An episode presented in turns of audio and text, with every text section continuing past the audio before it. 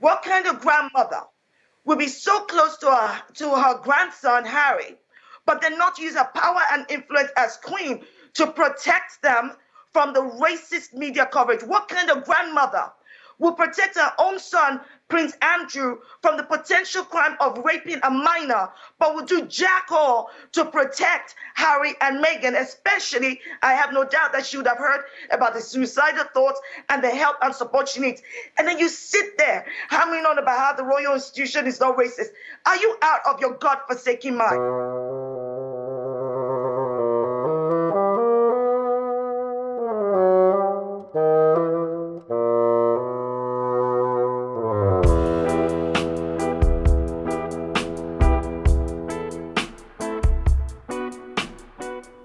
I'm Garrett McQueen. I'm Scott Blankenship. And this is Triloquy, the podcast celebrating giant women everywhere. What do you think about giant women? Uh, that's one of the things that uh, the the masked man in The Princess Bride wishes for Andre the Giant, dream of large women. Interesting that you bring up the Princess Bride. We do have a royal conversation to have today. See?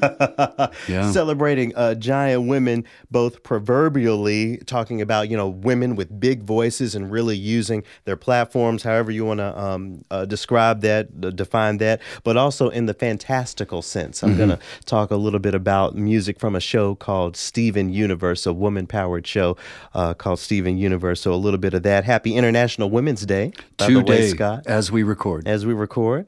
Hello, everyone. Welcome to this 91st opus of the Triloquy podcast. To the returning listeners, thank you so much for coming back. We're coming up on 100 opuses, and many of you, by the, by the, by the numbers that I see, about 600 of you have been here from the beginning.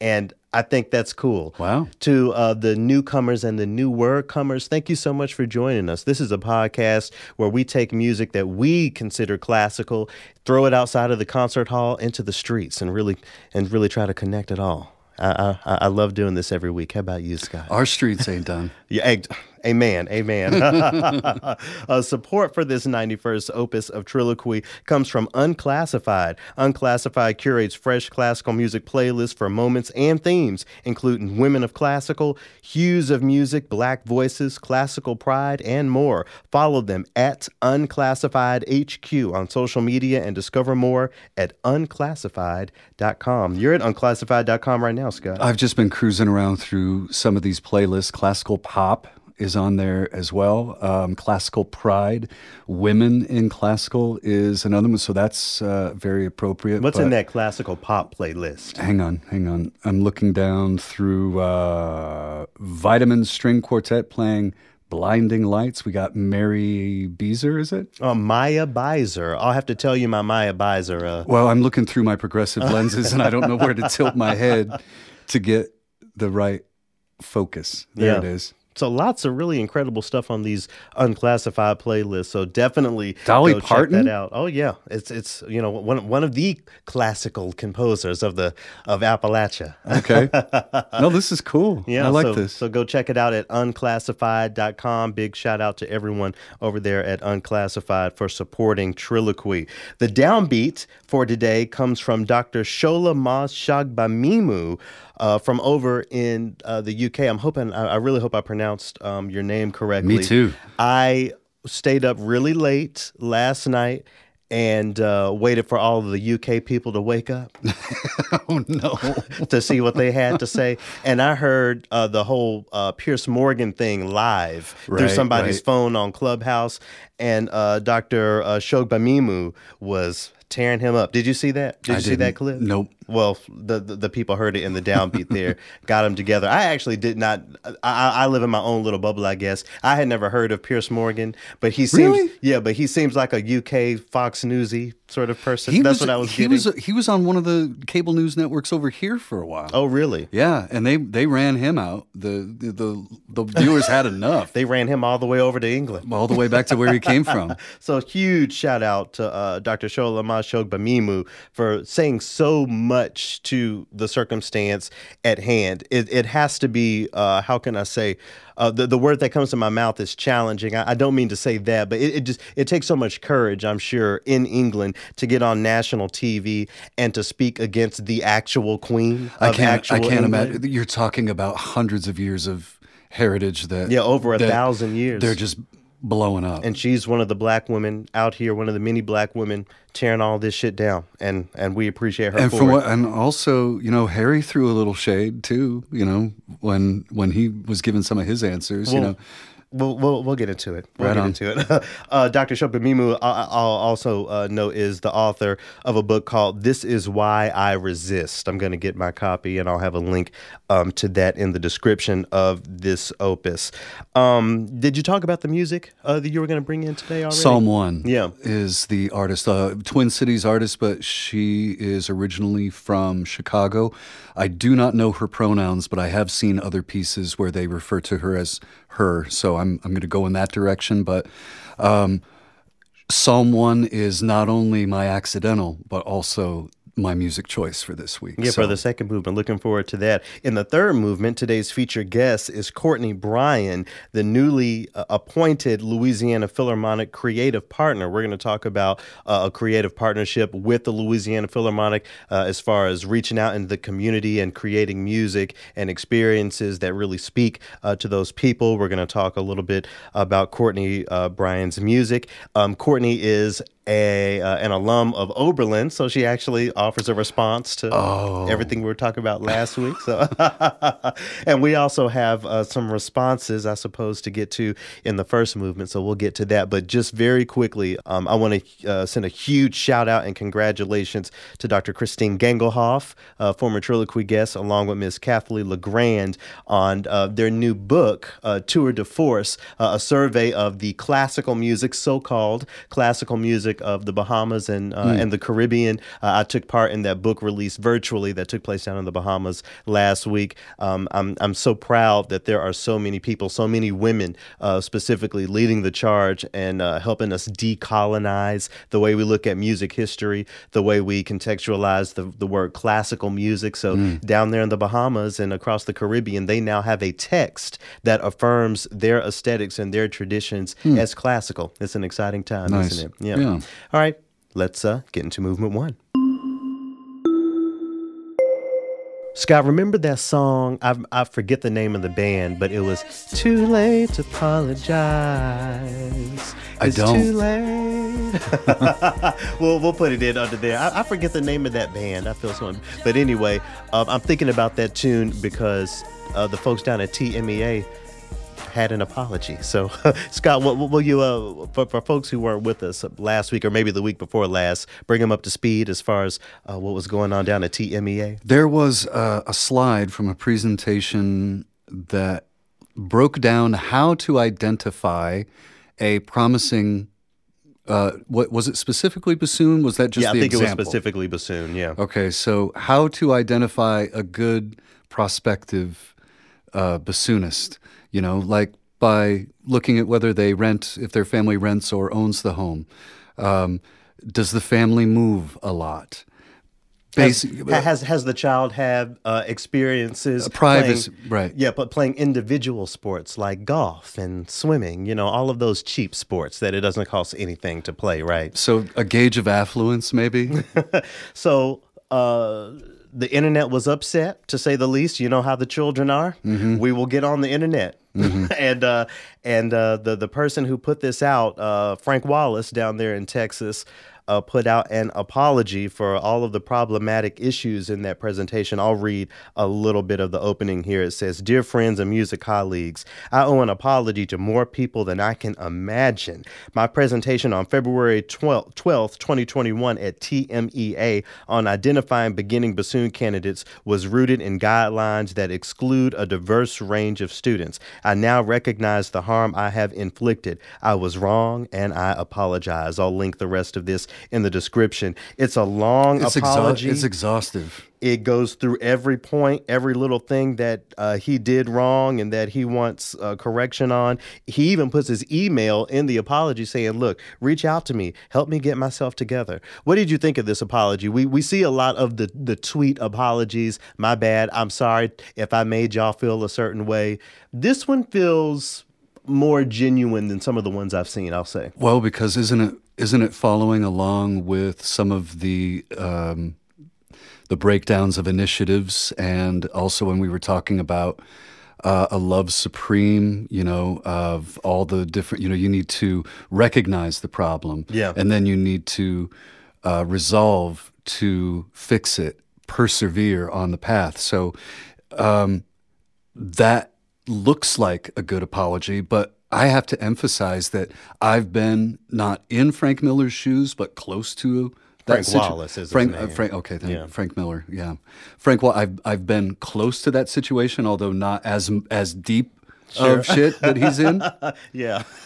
but it's it's just going to suck to be Frank Wallace for a while. Yeah. and and I think that you know it, it looks like he's ready to take the lumps, and you know, in in a number of months, And that's a but he'll be able to he'll be able to lift his head back up and But that's actually a part of the conversation. How do we measure accountability when it take when, when it mm-hmm. comes to these sorts of things? Because at the end of the day, his career is likely going to be fine. Not that I want this man to be ruined, you know, his career to be over, mm-hmm. but he he's he's not going to miss a beat more more than more than likely. He said his apology or or whatever, and it's just going to move on. How do you think we measure that accountability? How how how do we know? You know, how could how could you have trust enough to send a black mother's child to him? What do you what would you need to see? I'm not sure what I would need to see actually. yeah, I was just about to say that that's a great question, but I mean it's it's it's going to be a while before a parent feels that way, right? 10 to Or- 15 years? or at least a a, a, a a person of color, a student of color. Sure, sure. Well, um, warm thoughts to Frank Wallace, Nim. Uh, again, like I said, I'll post the apology in the description. Again, I'm going to say the same thing that I said about Oberlin. I'll throw the bail and go, yeah, it looks like it, it looks like um, a, a solid apology. And I say again, it's just going to suck to be Frank Wallace for a little while. Absolutely. Well, in honor of uh, Women's History Month and International Women's Day, we have a little bassoon music, some women powered bassoon music to transition us here. I went to the internet and uh, found myself in the catalog of Libby Larsen. I'm sure you know the uh, Yeah, her name, Libby Larsen. Uh, originally, I don't know if she's originally from Minnesota, but strong Minnesota connections, um, along with the late Stephen Paulus, was uh, were the co-founders of the American Composers Forum, the then Minnesota Right. Composers Forum, now right, American. okay, okay. Anyway, so Libby Larsen has written all sorts of really uh, incredible music, a lot for bands, which I always appreciate. But the tune of hers that I want to share today is called Jazz Variations for Solo Bassoon. This performance of it uh, comes from uh, Kayla Bellamy. So here's a little of that to get us to our next accidental.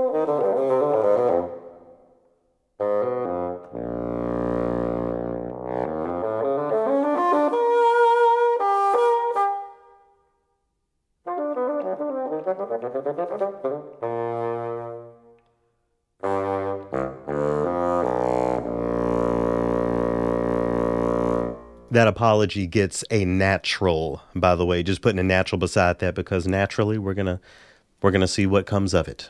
It looks positive to me. Yeah. But I want to put a natural next to an error that I made in this uh, second movement last week, Mm-hmm. last opus. I said the composer for Elegy for Innocence was Monica Ellis, the bassoonist on the Mm-hmm. track. That was actually written by Jeffrey Scott. Right. Um, that was unintentional. So again, but Jeffrey Scott, great composition, and I stand by my previous comment that Monica really brings out all the all the different colors on the palette. Bodied. She bodied it. She did. and to my credit, even you admitted that Spotify made it look like Monica composed that in the way that it showed up on the playlist. Yeah, and one of these days we'll have to have the conversation of Spotify and how it it doesn't, or all of the DSPs doesn't actually credit the composer as it should. There's a setting in Apple Music for you to go in and find the composer. But anyway, um, shout out to Jeff Scott. I know I kind of sent some spicy words last week to Mr. Scott on Yeah. the Triloquy. Um, all, all, as I said, all respect, you know, and Sure. but we're, we're not going to backtrack, but but but thank you uh, for that natural. So um, my my last accidental here for uh, for this week, I'm gonna put a sharp next to the interview that Oprah did with Meghan Markle and Prince Harry. First and foremost, shout out to Oprah for a, an interview that you just do for you to just sit down and have a conversation with someone and it becomes global news oprah is one of those interview legends She's the big she? she's the big game hunter of of interviewers. I mean, Absolutely. started started you know with but even before the Oprah show, you know the journalism and stuff she would do, and then the Oprah talk show, and you know how just sticking to your guns and um, you know becoming that giant woman again. We'll get to that later in this Mm-hmm. uh, opus. How it's it's really possible if you just stick with it. When I when I look at Oprah's uh, career as far as interviews and conversations. It it in, it inspires me. It makes me think, wow, if I just really stick with this, who knows what could be happening in 20, 30 years, you know? So She went through a, a time where she had to do the work she really didn't want to do. You know, Right. there was a lot of stuff that she had to wade through to get to where she is now. Mm-hmm. but goodness gracious, is she, But look is, at her. Is she is she not a giant woman? What can Oprah what do you think Oprah can't buy? I- like like what what like we would have to start talking about spaceships and stuff, right? That's what she came by. Right? I don't know. Maybe maybe she'll be maybe she'll be the first woman on Mars. Who knows? Could be hell. Um, so anyway, huge shout out to Oprah. Look, okay, so for people who don't know, maybe maybe you were sleeping under your tea and crumpets, but uh, in the in the past twenty four hours. Uh, Oprah has interviewed Meghan Markle and Prince Harry, and they have both basically said that the royal palace is racist as fuck, and we out of there. So first and foremost, Scott, are you surprised? Was this did it shock you to to think that there might be racism in in an institution that's twelve hundred years old and is behind the colonization of the entire earth? I think there's a uh, there's a statistic out there or something that says there are only twenty two countries in the world that have not been touched by the British Empire. Right. You know. Right. Um, So of course there's no, some racism. No, I wasn't. I wasn't really all that surprised. Isn't there? Isn't there some countries that they still claim uh, rule over? Oh yeah, oh yeah. I mean, think about the. Um, we were talking about the. Well, we were talking about the Caribbean. Oh yeah, uh, Doctor uh, Gangelhoff, uh, Christine, them. Yeah, a lot of those countries are still English colonies. The Bahamas themselves, when I was there teaching, they had uh, just they were celebrating their fortieth independence. But there's so much about Great Britain that is still embedded there. Uh, we've talked about their notation system, crotchets and semibreves and stuff. They drive on the left side of the road, even when it comes to um, what they call, oh, I forget what they call it, like not licensure, but. Um, Basically, a series of tests in every subject, including music, very much in like like your O system. levels or whatever. Right, e- exactly. So it, it's it's very much there. And you know what was interesting to me, a point that Meghan Markle made that I did not think about was that most of the people in the Commonwealth are black. So it, it is a it would be a benefit for the royal palace to have a person of color in there, mm-hmm. considering that all across the globe there are people of color under this British rule, but they just they just wasn't trying to have it. To answer your question, I I wasn't that surprised, but that's only because I've been hosting this podcast with you for the last two years. Mm-hmm. But also, my guitar teacher that I used to study with, now we just kind of hang out socially. He's British. He recently got his American citizenship, and he was telling me stories years ago about this sort of thing. So I was getting sort of the inside scoop. He confided in me once that as a child he had a gollywog. So uh, you know, as a toy, and he's mortified by it now. He's, Right. you know, he sees all of these things, but he was telling, he was cluing me into some of these things uh, years ago when I was studying with him. I'm gonna read a little bit. I'm I'm at uh, Revolt.tv, and the article is titled "Meghan Markle says royal family had concerns about how dark her son's skin would be." From that article, in those months, this is Meghan Markle talking. In those months where I was pregnant, all around this same time, so we were having in tandem the conversations of our son won't be given security. He's not going to be given a title, and also concerns and conversations about how dark his skin might be when he's born. Now, uh, Prince Harry did not say who it was. In updates, he has said who it wasn't. He talked about, okay, don't y'all be talking about it's the Queen of England. Yeah, he it said he was. her. He said he was never going to relate that story, didn't he? well, he said he would never tell who said that. Ah. I think I think it was his brother. I think it was his brother. Wasn't wasn't that one that got off the hook? It wasn't his brother or mother. No, I thought he said his grandmother or uh, That that's it. Wasn't the right, grandmother? or, or or wasn't the grandmother husband. Uh, Anyway, you know we don't know about the royal family. Anyway, he did not say who it was, but think about Meghan Markle's skin complexion. Let's just go there. Think about Meghan Markle's skin complexion. Think about Harry's white ass. and their so what so what color could their child be? You know, they don't they don't want the child to be a little bit tan, a little bit French vanilla. You know, any just and so imagine if they had a dark skin somebody my complexion up in there. They'd have had a fit. The firm, as they said, would have mm-hmm. had a fit. Mm-hmm. And when, you know, you we when we when we talk about this, of course, I'm thinking about conversations of colorism. I'm thinking about classism. I'm not trying to hipster conversations about the royal family, but I will say that the idea of lauding over this monarchy was always strange to me. Anytime there was a royal wedding and folks over here especially were guffawing, I was like, "What? Like, what are y'all talking about?" And then during the Meghan Markle um, wedding ceremony, you know, uh, years ago, a couple years ago, all of these people just acting like, "Oh, look at what this black woman has." Um, achieved, you know, a member of the royal family. I thought all of that was problematic from the go, and you know, here we are. They're they're over here in the United States, off of England's dime because they just don't want to support some blanker lover. well, it's it's it's only been since what the early 1900s that they operated as the the uh, as Parliament being the major uh, governing body, right? Yeah. Okay, so can you imagine how you would feel if you were born into that structure? If you were born into that regimented, everything has to appear a certain way so that it reflects well on the firm, mm-hmm. the institution, whatever you want. That sounds like jail to me. To to have to, yeah, but what a jail, you know. But Right, the- but right. But why would you want to live that way, where everything that you do is under a microscope that way? And that's something that people have been trying to unpack in the interview where Prince Harry was talking about how he felt trapped, how, you know, when he realized I would imagine he the, the reality of it. And that's actually what, you know, I wanted to get your feedback on. You often talk about in this work, in this anti racism work, in this content creation, coming upon certain realizations that are a little frightening. It's scary Right. to think about how insidious Right. some of this stuff is. I'm sure at one point Harry was like, wow, this palace is racist as fuck. Right. You know, I mean, can can can you speak to the feeling of what you know to be true, your whole reality being shattered because you have realized how problematic it is Sure. foundationally. Well, it's happened a couple times, and you remember one night when the riots were going on last year, and you Mm-hmm. came in to relieve me, and I sat there like I was in shell shock just because I had my bell rung about uh, my my complicity yeah. in much of this career, and you know, and I, I'm dealing with that at my own pace, Right. uh, but but it's still going on. Frank Wallace, hey, welcome to the path, man. You're on it, and you're going to be walking it for from now on. Yeah.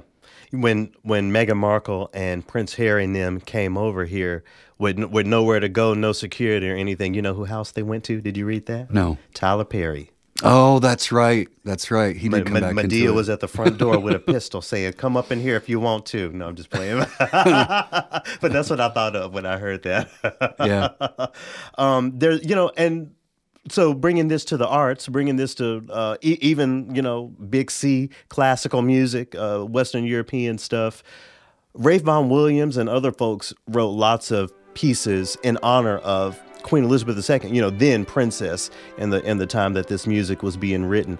Um, but when I think about the context of this and what Queen Elizabeth could have done, I'm always going to hear those pieces of music and think about the racism therein, you know, and then further beyond that. If we're talking about the racism in the royal palace, we have to talk about the racism in the royal um, Albert Hall and the Royal Philharmonic. You know, uh, what what I'm thinking about now is how everything with that word royal in front of it, everything with some sort of attachment to the firm, you know, Yeah. uh, musical organizations and and and so on. You know, that, that that that's something that has to be considered. Even at New Year's, I think we were talking about how they kept their uh, their New Year's uh, for their New Year's concert, they kept the national anthem on there, talking about Britain's Right. never, never, never will be slaves. Right. You know this this brilliant prose that these English people have have just saved and and cherished for all these years. Right. I could I could I could go on and drag that for a long time, but anyway, um, I'll I'll have a little bit more for Queen Elizabeth and the Triloquy in the fourth movement. I would only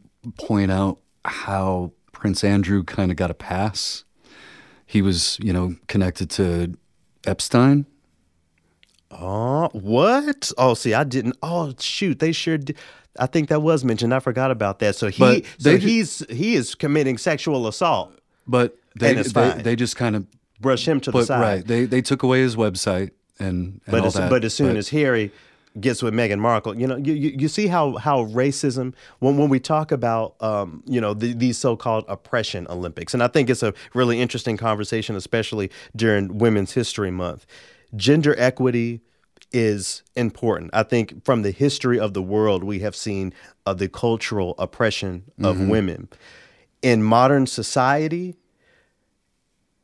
to me, it seems like racism takes that front seat. And of course, black women, women of color, get it even worse than the rest of it. But you see what they won't allow? You know, what, what where they will draw the line? They they will draw the line at Right, race. right. Period. And male. And male Yeah, you know, it's a it's a man, Prince Andrew. Oh right. Oh oh oh. Of course. Right. Right. Right.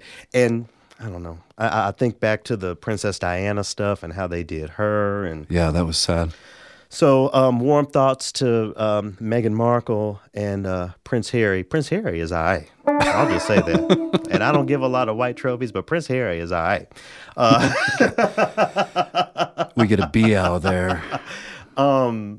in continued celebration of Women's History Month and today, International uh, Women's Day, I wanted to make sure to find a black Afro English uh, composer to celebrate. Um, and the composer that I wanted to bring in, um, her name is Hannah Kendall. I learned of her um, at uh, my previous radio job. I'm sure you've seen her name uh, coming across the playlist. Uh, the piece of hers I want to bring in is called A Winged Spirit. When I think about what Meghan Markle has gone through, when I think about um, what all of the women whose names we will never know, what they have gone through that winged spirit, that spirit of overcoming, flying above, for the women who are able to do that, it is so incredible. And you know, it's it's just it's an experience that that neither of us and most men will will ever be able to speak to. Being under that pressure as a black person, as a a, black woman, a woman of color, being disrespected on top of the uh, years and years and years of oppression, and um, I it's it, it- it's where it's where I take a, a step back and humble myself because as much as I rail about racial equity, I understand that the intersection of racial equity when it comes to gender equity is even more oppressive and um and and I'm glad to be able to um you know use a platform to speak to it and also to share uh, some of the beautiful music by the uh, black women over there fighting the good fight. Again these stories that we will never know. So here's a little bit of a composition called Winged Spirit music by Afro English composer Hannah Kendall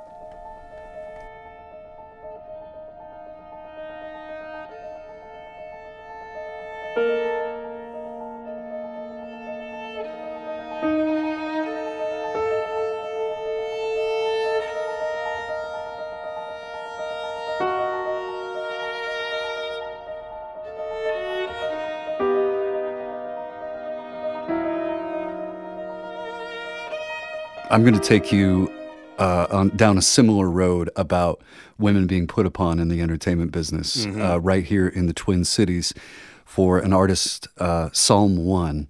She is from a uh, she's from Chicago and she was signed onto Rhymesayers here in the Twin Cities, and she moved to the Twin Cities believing that she was going to be part of that uh, gang, part of that community, you know, doing shows and recording and projects that were all associated to the Rhymesayers label. Yeah. Um, she got here, that didn't materialize. She ended up having to couch surf around. Now, I, I'm not going to tell her story, but the, the link to her. Uh, most recent uh, writing is uh, on the on the description page, but she wrote a piece in Medium at the beginning of December last year, calling out Rhymesayers for how they did her wrong on several steps. Yeah. That includes um, the cold shoulder. Uh, once she moved here, they sort of uh, turned their back on her and said, you know, we're going to go a different direction and saddled her with the debt for the production costs, like Right. $2,500 or something like that. Um, concerts being given where the whole Rhyme Rhymesayers crew was out there and she was not included. You know, like I said, I, I'm just now finding out how the Twin Cities music scene is sort of having its own mini Me Too reckoning Yeah. and and uh, Psalm one was part of the victim of that. And one of the things that struck me about the Medium article that I wanted to talk with you about, to me, it looks like she's naming these things. And you often talk about how it's important to name the situation, the oppressor, or whatever. Can you talk about that in more detail, just for those who might not know that concept of naming your issue? Yeah, I'll take us back to I, I forget if we actually used the clip in the opus of Triloquy, but back to Nikki Giovanni talking about um, the power, you know, what their generation brought was to say, hey, I don't like white people. I think when we talk about things like that, for so long, you know, black folks, women were not allowed to even name the patriarchy. A black woman could not claim someone was being handsy with her because even in doing that, she was in danger. So when we talk about naming the issue, there's power behind just affirming that yes, there is an issue. Yes, there is someone oppressing me. Yes, there is hmm. something being done. And I think sometimes we take for granted, especially when it comes to women, that there is danger behind naming that. So even coming out and and and saying what the issue is takes so much courage. That's what I'm getting at is she really breaks down all the different angles that she was up against. Mm-hmm. And at the same time, another interesting thing that she was doing in this article that I wanted to bring up, forgiving herself. Right. She would say, I forgive myself for allowing this situation to happen, or I forgive myself for not seeing this as it was in the time. Say, tell, talk to me about that piece. Well, let me the- let the me let me read a little bit uh, from the article. So, uh, Psalm one is speaking within the context of hip hop. She says, "My seat at their table was the culmination of my blood, sweat, and tears. I was showing up and rapping my ass off. I was holding up my end of the bargain. I forgive myself for being so naive, for thinking they could somehow see me as more than my gender. So, in the context of hip hop."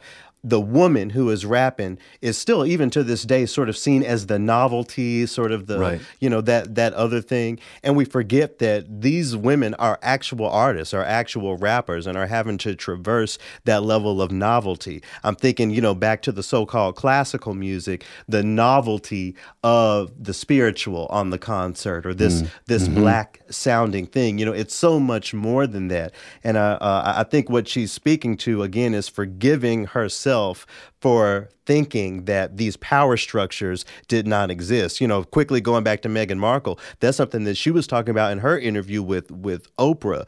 Um, you know, had, saying that if she had any regrets, it was believing that they would protect her. You know, I, I think I'm that, that's what she said verbatim. So when I read this by Psalm one.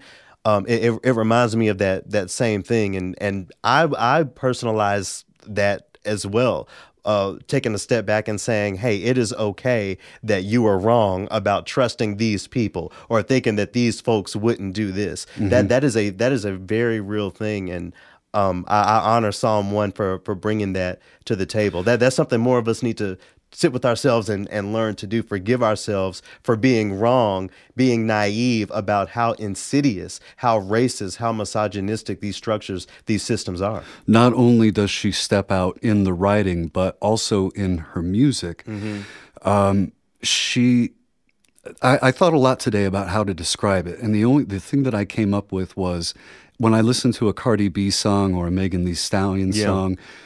I mean, I, I understand what they're rapping about, but I don't identify with it. I don't know anybody living that like that. Mm-hmm. When I hear Psalm 1, I hear somebody who might live down the street. Right. I hear somebody who is right here at my level struggling too. You know, well, I mean, our struggles are different, obviously. Right. What I'm saying is, I hear her struggling in issues that are all around me. You know, I, I identify more with what she's talking And about. And even when it comes to the Megan Thee Stallions, the Nickies, the Cardi B's, let's go even back further, Eve, uh, Lauryn Hill, Foxy Brown, who are some of these women rappers I'm not thinking about? There, there there's a lot of them. Um, you know, when I think when I think about all these women in hip hop, you you talk about not you know really being able to speak to that experience or whatever. I think about all of the gay men who heard you know their own struggles with these men and uh and and whatever else through that music and and was attracted to it. You know that's why i honor women in hip hop because sometimes i need to hear a song about how blankers ain't shit. Mm-hmm. It's hard. Mm-hmm. It's, now maybe i should get used to saying the word ninja. So ah. I- how ninjas ain't shit. You know, sometimes you need that. Sometimes, you know, I, we, we need to we need that affirmation. So I'm sure for women and girls all around the world, you know, hearing that sort of music in the context of hip hop is really empowering. But um, we we should never forget what it costs for those women to really be on that platform. You know, again, speaking to the power structures, how uh, the patriarchy is sort of foundational to hip hop. I, I I almost feel bad for for saying that to an extent, but just acknowledging no, you- the struggles that they have to get over Yes, see- because they're women. That's a, th- this is the tie-in to the royalty thing because it's a look behind the veneer or the facade. Because the Twin Cities music scene, when I arrived here almost 15 years ago, it seemed so supportive. It seemed such a family sort of inclusive thing, um, liberal, you know, you know, all that Right. sort of thing. But when you find out that that isn't the way, your heart kind of sinks a little bit. Your some your stomach gets queasy. Yeah. When you realize what It ain't you- sweet. That's how that- I would say. It ain't sweet. Sure here. that Yeah. what you what you thought was it, what you thought a thing was is not in fact how it appears to be, and it breaks your heart. So, what should be our response? For me, I think about okay, how can I actually support this person? So, Psalm 1, excuse me, has um, music on Bandcamp. Mm-hmm. I have gone, and, and if you don't know, uh, for folks listening, if you don't know, uh, a lot of artists will put their music, you know, on this uh, website called Bandcamp, bandcamp.com. You can pay the suggested price for the song or just Give offer more. Just just give them money. So um, I've gone on to uh, Bandcamp and uh, bought music by Psalm One. I encourage you to as well. Um, you're gonna speak to a specific Psalm One uh, composition, but as we uh, segue out of the first movement into the second movement, is there a, a, a pick you want to give us to warm us up? Uh, she has plenty of tracks on Spotify, but let's put the spotlight on Beat the Drum, which has this nice little Latin feel to it as well.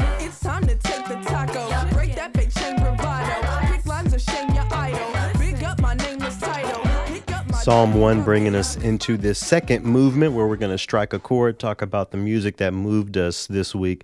Um, how about we stick with Psalm 1 uh, just for a little bit? You had one particular uh, composition by her that uh, you wanted to bring in. What was it about this specific song that struck a chord with you this week? It's a track called Anxious, Nervous, and Imperfect. Um, things that she just just off the top of my head, the things that she's talking about: STIs, drug addiction, the the Rhymesayers issue, all of these happening within just a few first few verses. But at the end of it, she says something that resonated so hard with me. There was a lyric that she repeated a few times at the end that I was feeling to my core. I just need enough to go away now. I just need enough. I just need enough to go away now. need enough to go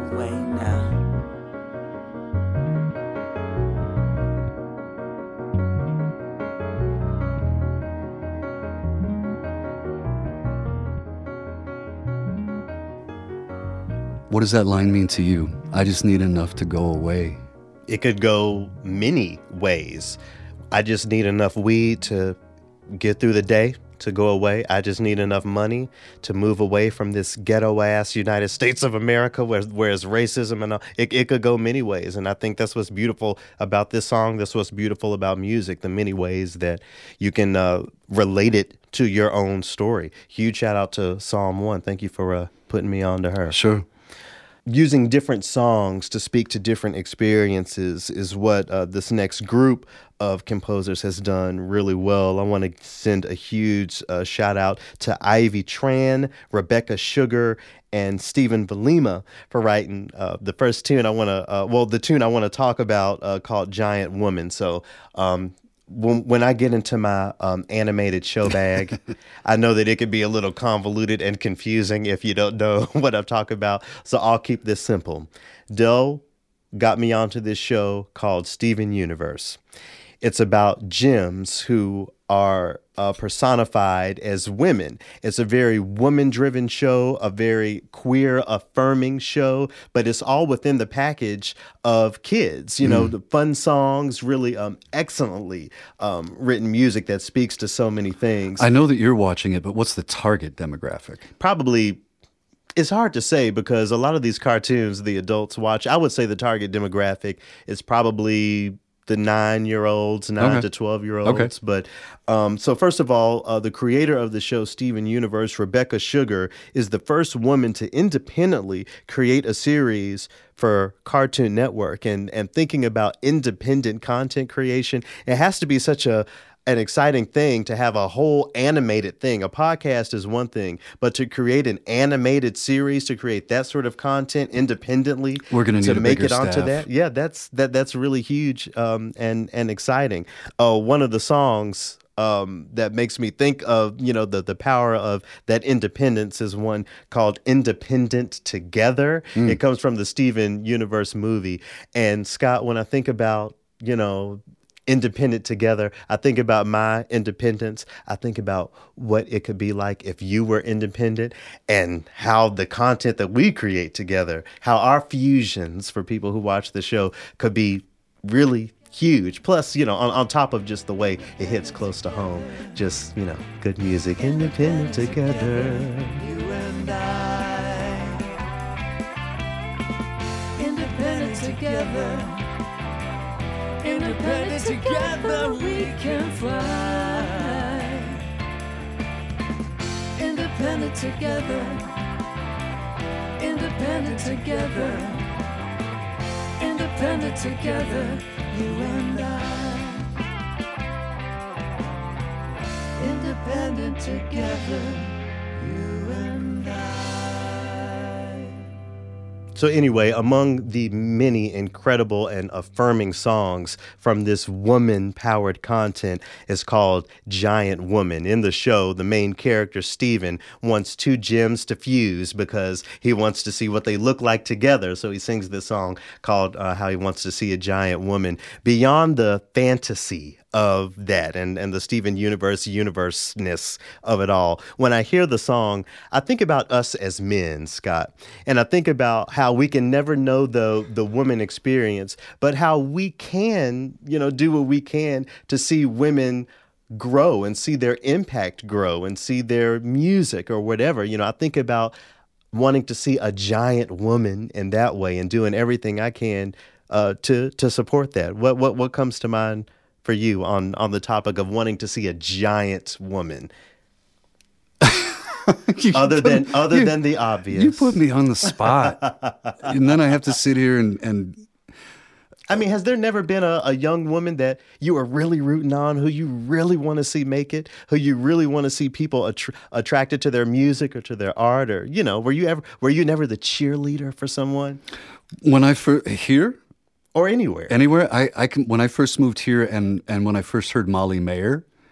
oh yeah, I shout was, out to Molly. I was a huge fan of Molly Maher, and here in the Twin Cities, she's guitar royalty. yeah, yeah. So Do you think? Uh, um, do, do you? I, I know that she um, doesn't need my help for promotion. I, I She's know got plenty Molly of is all into the uh, roots and stuff, but do you think she could get into the rock sort of? It, it seems to me that she yeah, could. she yeah she's she's done that too. yeah, shout yeah. out to shout out to um, Molly May. Are you blinded by love?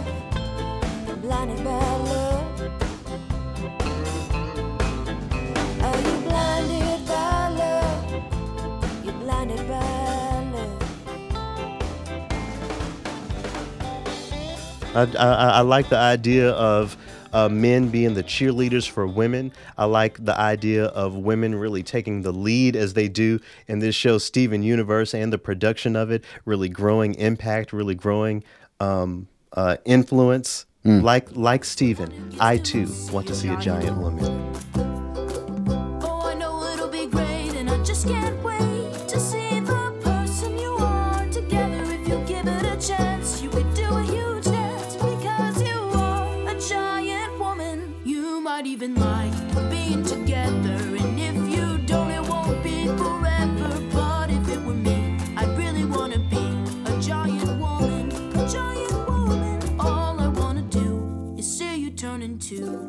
Giant woman.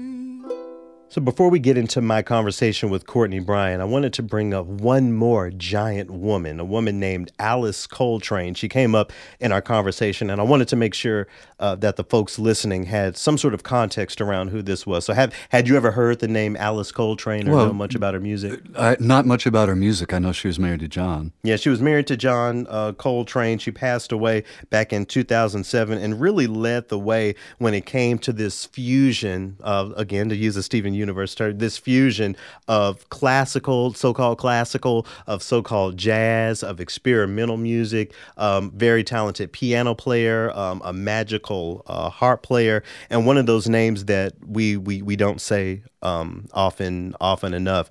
Um, one of the, the the piece of music that I wanted to bring in is called Galaxy and Satchidananda. So I let you hear a little bit of that uh, before we started recording. You get some of that. I, I hate this phrase, but some of that so-called world music sound. You know, with some of the Eastern aesthetics. Of course, you have the piano and the and the jazzy feels. Uh, the little bit of music we listen to of hers. Would you uh, consider that? something that is appropriate for the concert hall? Well, of course, you would consider it something that's appropriate for the concert hall.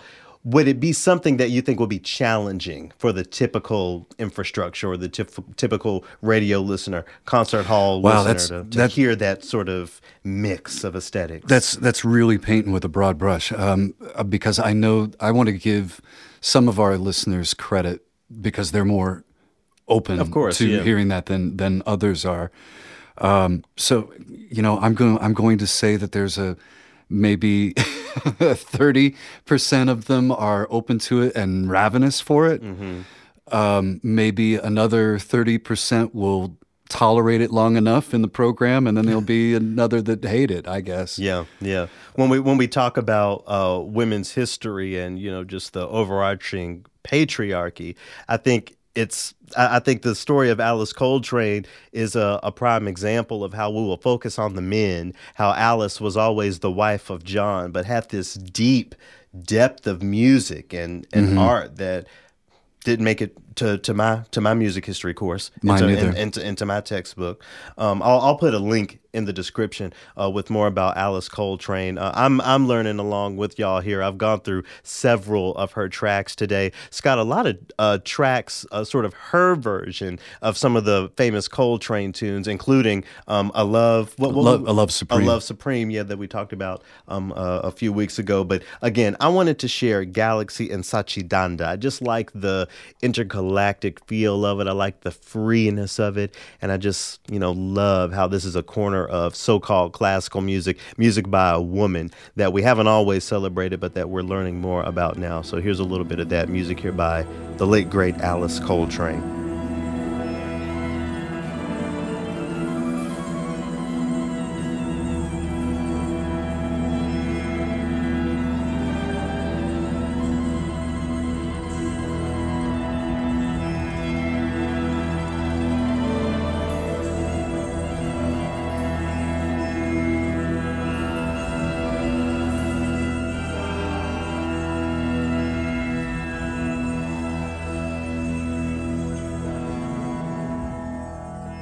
Like I said, Alice Coltrane was brought up in my conversation with Courtney Bryan, the uh, newly announced artistic partner with the Louisiana Philharmonic Orchestra down in New Orleans. Courtney Bryan has done all sorts of work every day, uh, everywhere. She has a, a, a piece of music called Blessed uh, on the Opera Philadelphia channel right now. We've talked about the Opera Philadelphia channel. Um, she has uh, a violin concerto that is digitally premiering uh, this Friday as we're recording this.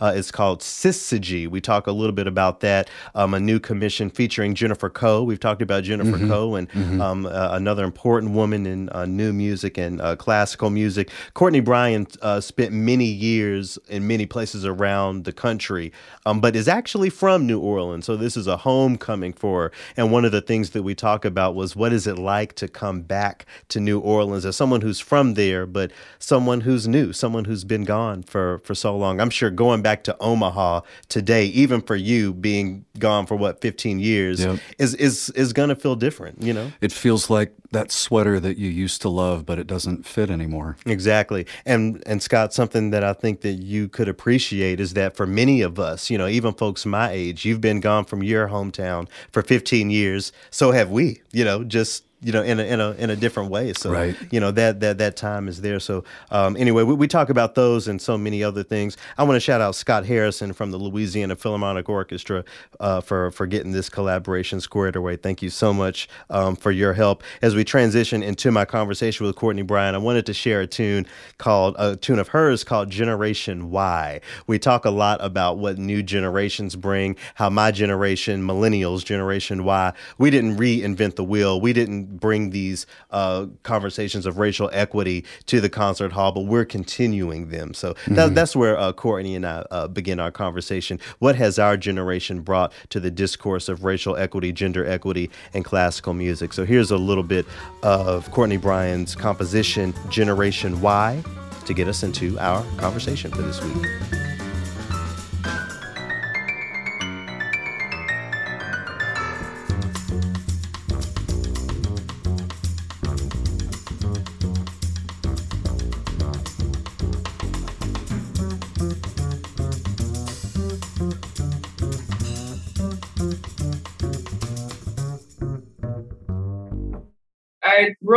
Recorded that piece back in um, in 2004, and um, so I was just graduating from Oberlin um, at that time, and I was living in Detroit studying with a teacher of mine, Marcus Belgrave, and so he was really like training me on becoming like a professional musician, like doing gigs in Detroit, and Mhm.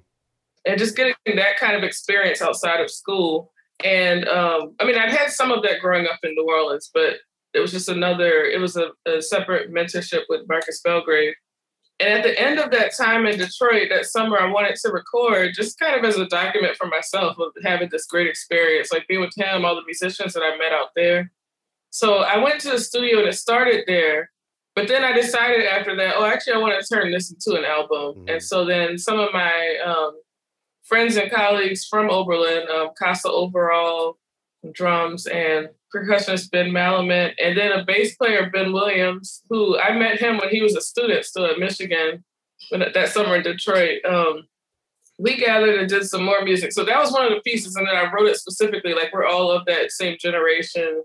And I was just kind of, it was kind of a celebration of like us as a generation kind of finding our own voice and doing our own projects. And so, so it goes back to that time of my life, like straight out of college. Um, Yeah, what so that's that's where I was thinking when yeah yeah I know the world's bright, but yeah so I don't know it's, it's interesting to think of how it relates. I mean to our, our generation I mean there's definitely things that we've added and then there's things that at this time period now that I'm 38 I'm, I'm really looking at the younger generation and seeing how they deal with different issues how outspoken they are how because of the generations that came before them they have a, a language to speak on a lot of what's going on in our world and it's such a very clear um, and and knowledgeable way, and they're very bold about it. So I'm very inspired by the younger generation. You're definitely right in describing millennials as bold and, and outspoken.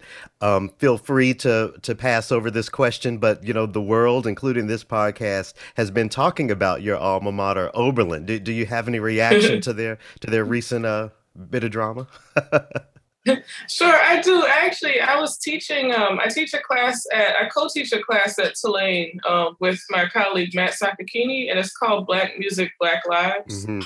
So the previous week before that flyer ha- happened on, um, we talk about all kind of black music, but that particular week, I was um, leading a focus on black composers of the Western art tradition. However, you know, just kind of having a wider conversation about what that means. But they read a piece by Olly Wilson on the Black American composer that he wrote in the 1970s, and he, part of what he mentioned that, that the students really gravitated to was what it meant for him to write symphonic music and music like that during the 70s and, and during this black power movement and what it means to create music and what the music's supposed to say as a black person Mhm. so they really gravitated to that aspect of the of the piece that, uh, from Olly Wilson but also I had them read George Lewis's um, what he wrote in the New York Times a few months ago, just to get some listening examples of a variety of types of composers. And so he's um, had a list of composers going from Blind Tom, William Grant Still to uh, Nathalie Joachim. And I was on the list as well, and um, Matana Roberts and Alvin Singleton, Tania León. Mhm. So, it- so his article just kind of gave an idea of how wide that category is of when you say a black composer, you listen, you know. So anyway, we had a whole week of that, and then I saw the flyer online. Um, first of all, I want to say I love my alma mater, and so uh, with Oberlin, I really do. Um, I really admire the history too, like as being the first. To, like whenever you look at black composers, like William Grant Still went to Oberlin, and right. I forget the whole list, but Yeah, like Nathaniel Dett, a lot of people. yeah, aren't they? Yeah. So there's that history there. Um, at the same time, I mean, it was a bad flyer. I, I it was badly designed flyer for what it was trying to communicate. But someone sent me the flyer, a friend of mine, um, and I didn't know to be upset. I was actually just excited because I saw what the programming was. I Mhm. saw that it was Les Chevalier de Saint George. It was William Grant Still who went to Oberlin, and Jeffrey Mumford, who was my teacher at Oberlin. hmm So I saw that it was very thoughtfully planned out. Like it was black composers, but also two of them had direct ties with Oberlin.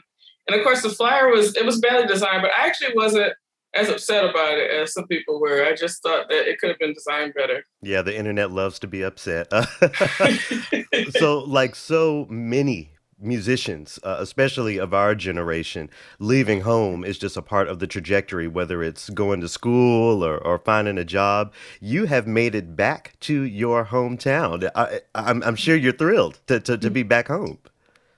Yeah, I mean, it's hard to know how that things can line up that way. I remember being on the job market actually for a couple of years and and things not landing, and then the, the first job I got was at home. So Yeah. so that was pretty amazing. Um, and it's great to be home. My whole family's here. I grew up in New Orleans, as you I mean to mention. Um, I grew up in New Orleans. I was at Oberlin, and then I went to Rutgers to study with Stanley Cowell. So I was in New Jersey, and then for 11 years I was between New- New Jersey and New York. Even as I was a student at Columbia, I played for a church in Newark, so I was always both in New Jersey and New York, and that really became a big part of my life. So going back home to New Orleans has been an interesting experience as an adult because I can see and hear things differently than when I was growing up. And it's been like kind of relearning the city all over again. It's such a mad, it's such a amazing place, New Orleans. It's, it's you kind of time travel while you're here. Yeah, yeah. It's interesting that you talk about that new perspective because the older I get, the more fascinated I am with New Orleans. I've heard people call it the last American city. I haven't been to Mardi Gras. I've, I've been to uh, to Southern Decadence, which I, I would say is, Oh, is nice. similar in in, uh, in in many regards. But you know, the picture that many of us who are not from New Orleans has to be different than your picture of New Orleans. Being being a native, what what is in the gumbo down there that most of us just don't really know about? Yeah, thanks for asking that because there's a lot when people visit. There's a lot to enjoy, and then of course we have this really rich culture, and then we've we found a way to kind of like package it and share it with others in a way. But it's still authentically the, the living culture. Like it's not like a it's not like we've turned into Disney World or something, Mhm. you know, it's like it's still a real culture. But but yeah, there's a lot of things about like being from New Orleans that um I guess my New Orleans, I thought about this a lot when the show Treme was out on HBO. Mhm. I saw a lot of parts of New Orleans and they all seemed very authentic to me and I could tell that they had consulted with the right people, you know. Um, but there's a part of New Orleans I came out of that I find is important to the decisions I make, and that's just um, like my mother was uh, is a retired. My mother is a retired um, professor from Xavier University, and so a lot of my um, childhood was going to different things on college campuses, like um, different plays and events, and going to book talks and stuff. So there's the academic side, and then there's my father's side. He was um, my father's a retired lawyer, and he um, was very involved in a lot of the local politics. Mhm. And so I find that my gravitation towards some of the work I do around my compositions is is kind of related to some of the things I was around with that. So I feel like my New Orleans is really coming out those things. But musically, I mean, I was exposed to everything, and in particular, I mean, I was I was um I had a teacher, Daniel Weilbaecher, who was my uh, piano teacher, classical piano, and I was very involved in a lot of like the piano comp, the international piano festival that would Mhm. happen every year in that community. And then I was, um, and then I was part of this camp called the Louis Satchel Armstrong Summer Jazz Camp, and that's where I met a lot of the musicians who I still work with. That's where I met the teachers who really influenced the way I think about music a lot. Um, and those are people like Kid Jordan and Clyde Kerr Jr. and Alvin Baptiste and Germaine Bazzle, and this whole collection of artists who um, are great artists and great educators. Like they take ed- being an educator as seriously as as their art, Yeah. and they're they're very equal. So I grew up in that community, and the thing I think that's lesser known about New Orleans is within that community, just this whole history of very experimental music Mm. um and, talking about from like the 80s and 90s experimental so of course louis armstrong was experimental music For that You know, time. that- yeah. yeah that time and so we know we hear a lot about that time period but um but there's this whole tradition like thinking about kidd jordan and this experimental music that was happening that was very related to what was going on in chicago at that time and so that's a very lesser known part of new orleans but that's a very key part to me and the, the music that i've gravitated towards Yeah, when you talk about experimental music, I think about the birth of bounce. I think about Manny Oh, yeah. Fresh and and Big That's Freedia and all too, those you're people. right. You know, yeah, that, that's that's that's That's really true. interesting to see. Um, as as much as we love so-called experimental music, uh, the Louisiana Philharmonic Orchestra has always been a part of that community, and maybe not so much on the experimental music side of things, but maybe on a different side. What what role did the LPO play for you as a child, as a little girl in New Orleans? Yeah, so LPO is the first orchestra I ever heard, and so of course it left a very lasting impression. Um, I enjoyed the, the the times I got to see it as a child, and one time really stuck out to me, and I always mention it to the folks at LPO. When I was a child, I went to a concert by the LPO with my parents, and they had a feature. They were featuring a composition by Hannibal Lokumbe Hmm. called African Portraits. And so the whole concert was his work, and it was um, and it drew from all kind of styles. Well, first of all, it was my first time seeing a black composer on stage, like in that context, like with a, with an orchestra. Mhm. And so, um, but then also he was drawing from gospel and jazz and classical and all these different things, and all of that was a part of his music. So it was great to meet him. And then also uh, soon after that, I started studying with Roger Dickerson, who's a major uh, um, black composer and also educator from New Orleans. And I started studying with him, and he's the first person who told me about this um, tradition of, of black composers, you know, Mhm. like with Florence Price and and Margaret Bonds and others. So um, back to LPO. That was my memory of LPO. Um, I'm sure they programmed a lot of other music that were more of the standard, you know, Yeah. older music, but that was like a very important memory for me as a child seeing that. Um, and then, of course, as an adult coming back home, I I have a different appreciation. Uh, Um, before I started working with them, this became like one of my favorite things to do, like for fun. Like when I'm not teaching, I would um, my parents and I would go to the LPO concerts together and just kind of enjoy it. Just be like a fan of the you know the musicians, and I really enjoyed the LPO. Like they just the feel of the music. Like it's um, and I enjoy the way Carlos Miguel Prieto uh, conducts like his interpretation of music and all the musicians. So anyway, that's something I've done for fun before we started actually working together. So it's been Mhm. like different stages and different views of LPO. Yeah, and of course, fast forward, you're now working with the LPO. Your memory, your picture of the orchestra, you know, being the uh, vehicle for Black uh, composers and Black music. If we're going to be honest, that's not everyone's picture of what an orchestra is. I would imagine, uh, certainly not for Black folks down in New Orleans. How does that inform this collaboration? How are you convincing, you know, the little girl that you were? Uh, years ago, that yes, this is an organization that also promotes Black music. hmm Yeah, so I mean, even though I had that that particular experience, I mean, I don't know if it was like so much like I define them as an organization that promotes Black music, but it was an important part of my memory. Of course, it meant a lot. But I think that there, it sounds like what's going on now is they really are making a, a they have been programming more and more diverse music. Like as I was going to these concerts, I was enjoying like the diversity on the programming. Um, but they're making a even more of a push to have diverse, but also more and more living composers uh, of various styles, various identities. You know, uh, um, and that's something that I guess in my work with them, like as creative partner, part of it, it comes in different parts. Um, so part of it is doing the music itself and and just kind of um, being in discussion, you know, with the team, with the creative team about like who's doing what kind of music out here, like what are some of the things to consider, um, and just kind of being part of those conversations. Um, another part is them programming my music and um, and then commissioning a piece that I'm going to write by the end of this three year term. That's that's going to be a response to whatever we've been doing together. Like it's response to the city, but also I really want to make it like out of the different conversations we've had over the years and the community and programs. Um, and that leads to the, some of the programs that we, that I've already started with them are the educational ones. So we're working with kids in the schools, and it's building off a program they already have called Music for Life. And so, um, and and I have this program that I did when I was composer in residence with Jacksonville Symphony, where I, started a program called Sounds of Your Neighborhood.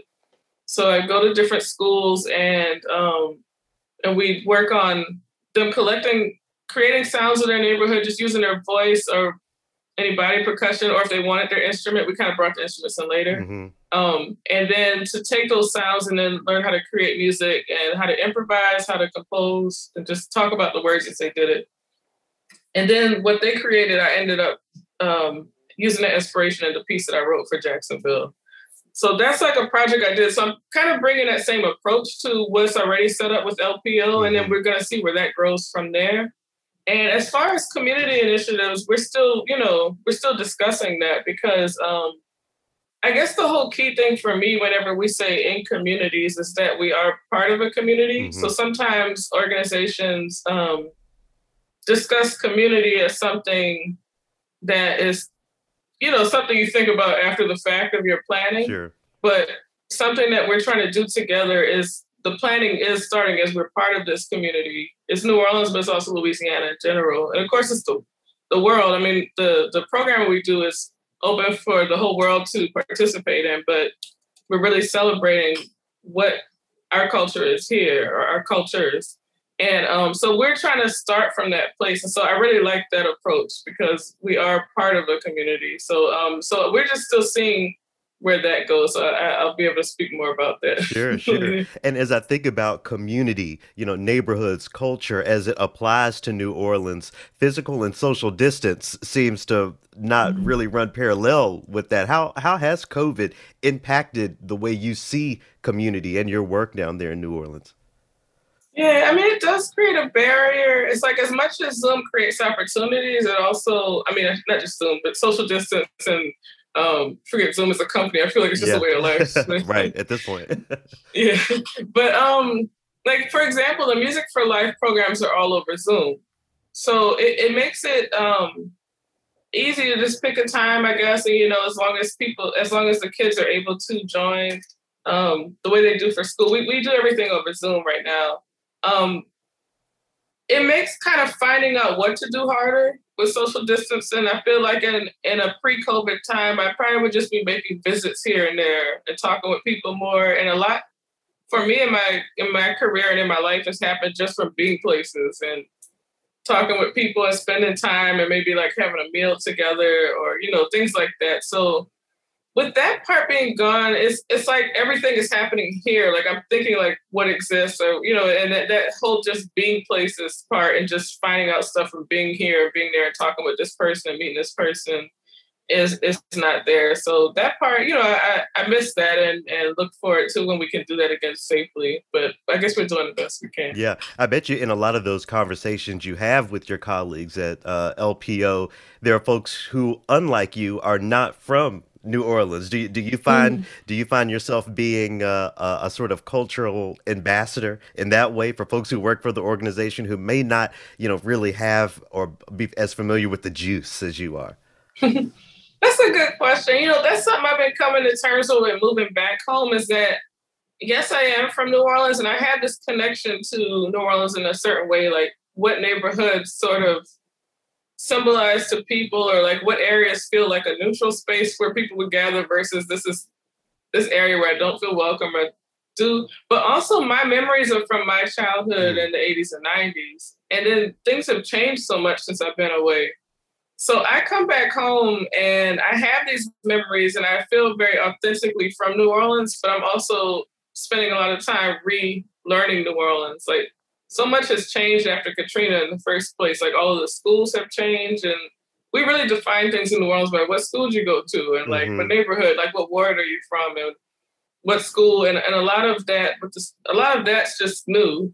And also there's been a lot of different folks who have moved in and who have made New Orleans home and are very involved in a lot of the defining um, decisions in New Orleans, which I think is positive. I don't I don't see that as a bad thing.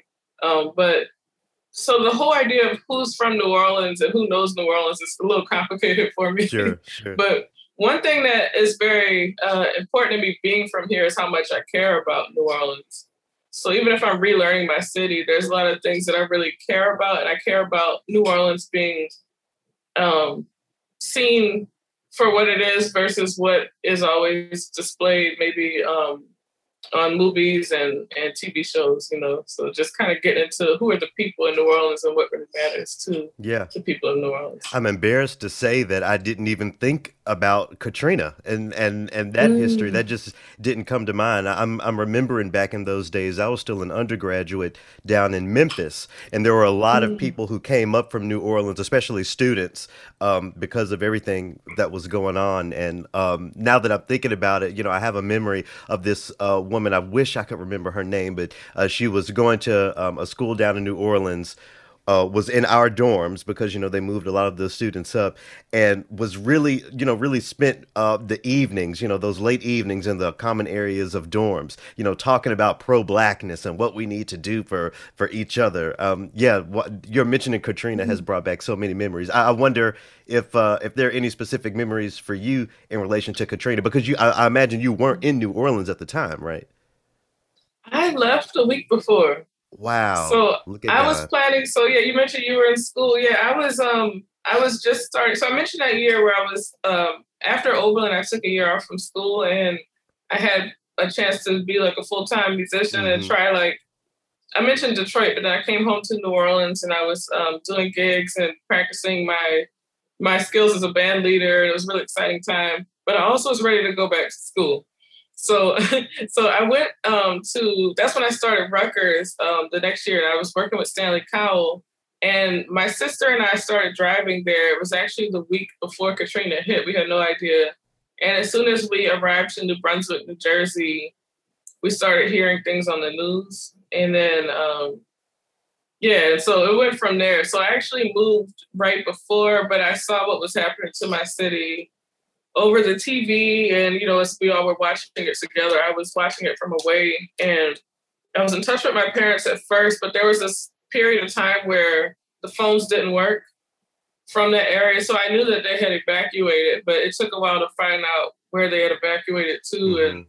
how that worked out. So a lot of us, yeah, that many of us always people don't say the word Katrina too much in New Orleans. They either say before the storm, after the storm, or they say pre-K, post-K. But it really defined a lot. Like there was that tragedy that happened, but then there was also um, all the changes that happened afterwards, like developers coming in and building things, and the schools changed. I mean, there were just so many like it was just abrupt changes in like how things worked in the city after that point. So it, it's still like a lot to catch up to, like um, moving back like some years later. Yeah. So when it comes to, um, I'll, I'll- I'll use your uh, uh, vocabulary, pre-K, uh, post-K. You know, I, I'm sure the storm just put a lot of people's priorities in different spaces, especially when it comes to what we should aspire to be, what sort of work is sustainable. You know, going back to the uh, community programs that you're um, doing in conjunction with the Louisiana Philharmonic, how do you convince the child, or maybe more important, the parent, that music is something that can be of use to them, even if they aren't looking to grow up and become a professional musician? I'm glad you asked that because that reminds me it's important to let them know that, you know, that um I always feel because I've taught young people a lot, um, especially when I was when I was in grad school at Rutgers, I taught piano lessons at a community music school and it was all kind of ages, but was starting from five. And I just really wanted to make sure they enjoyed the music hmm because some some parents brought them there because they enjoyed piano and they had fun, you know, and I, I still had them at a certain standard so that they're progressing, but not the pressure of like you making a career in this.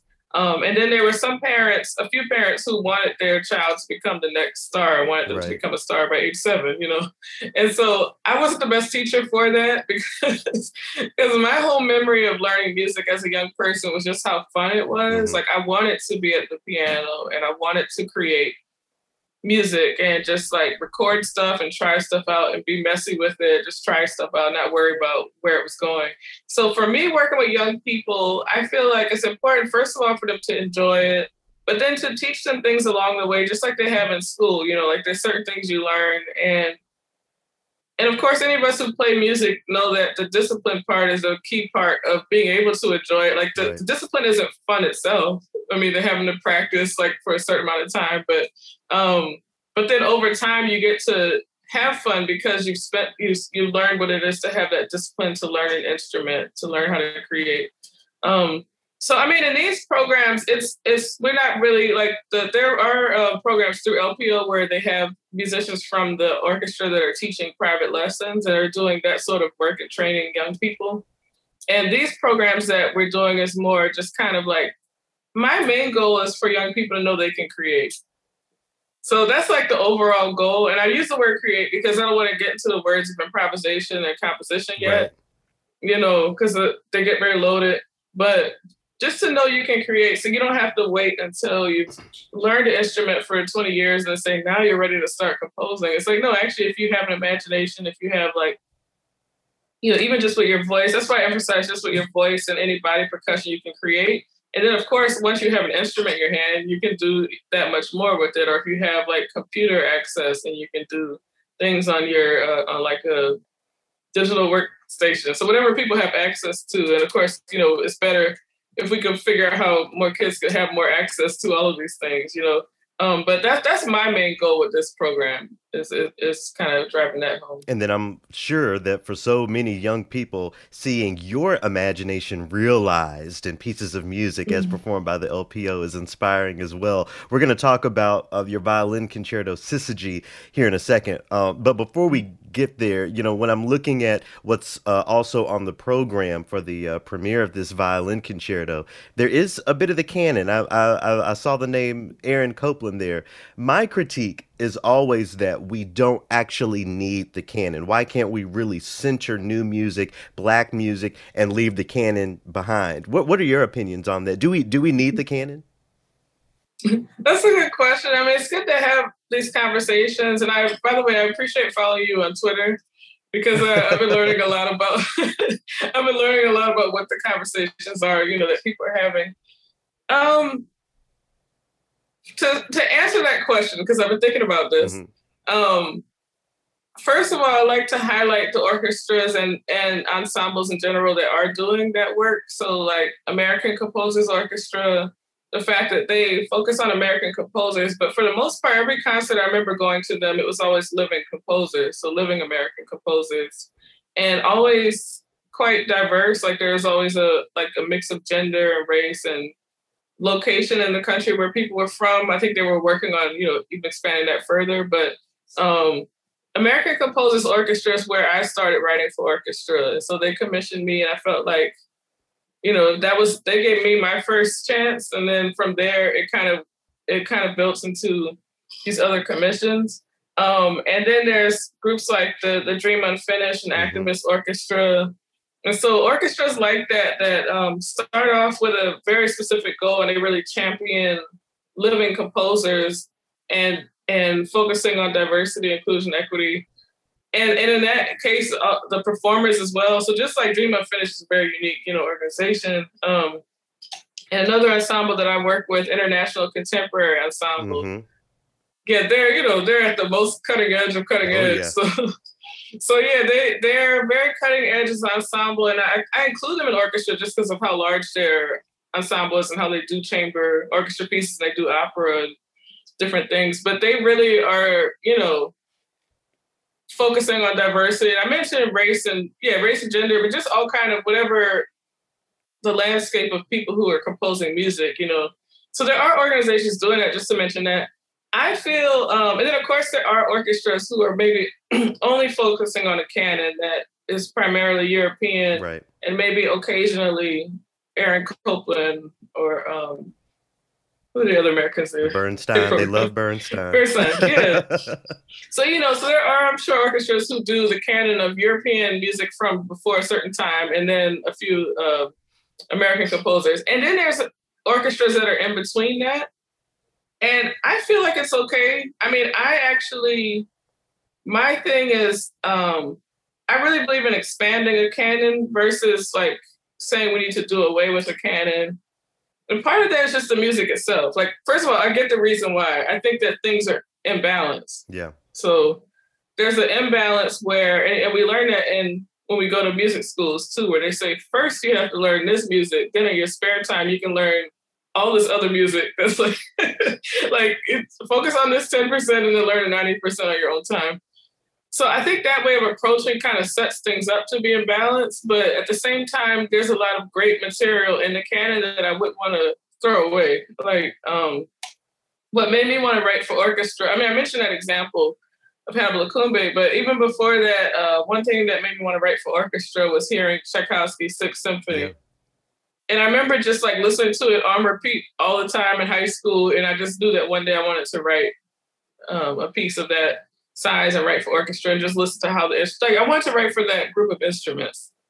You know, so it wasn't so much about classical music versus that. It was just like I heard the sound and I wanted to do something like that. So my question for I guess majority of orchestras is how could things be balanced? Like how can you kind of make it equal? Like it's to me it's not about doing away with the canon and it's also not about like doing status quo, but how do you mix things up so that you get a diverse voice and that you can really kind of see things together? Like I, I love when I hear a new composer alongside Brahms or um or just mixing it up, you know. So that that's kind of my approach is more like not doing away with, but diversifying in a very thoughtful way. Mhm. And I think you make a good point when you talk about a diversity of voices. Sometimes we take for granted that it's not only about seeing the name of a woman or the name of a black person on a program, but the, the actual spirit and the perspective of the music. Uh, with that in mind, uh, talk a little bit about the voice of Syzygy.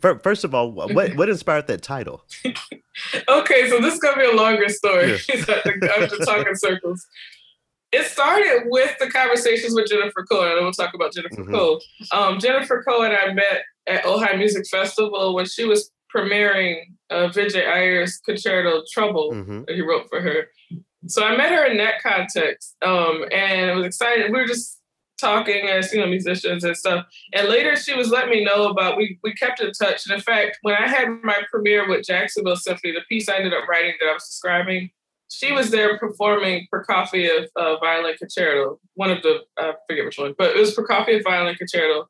And um, we were on the same program there. And by then we had already talked about how we wanted to work together. So she told me more about her Arco Collective and how she commissions these new works. And I got a chance to check out like the different pieces that she had been premiering and just was really amazed at the diversity. I mean, the, the different types of music and just like how many too. Yeah. Um, so it started there, and then and then she said, "Okay, we have a, a chance to write for Chicago Sinfonietta," and we talked about inspiration. Um, she said it would be nice if we could do something that celebrated women in some way.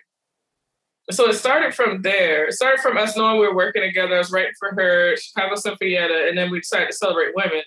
So a lot of my inspiration comes from literature, poetry, and um, I was like, well, how about this time? And both of my sisters are visual artists, um, and we and we had just finished doing a, pro- a collaboration together that we've been talking about many years that we wanted to do. So we finally did one.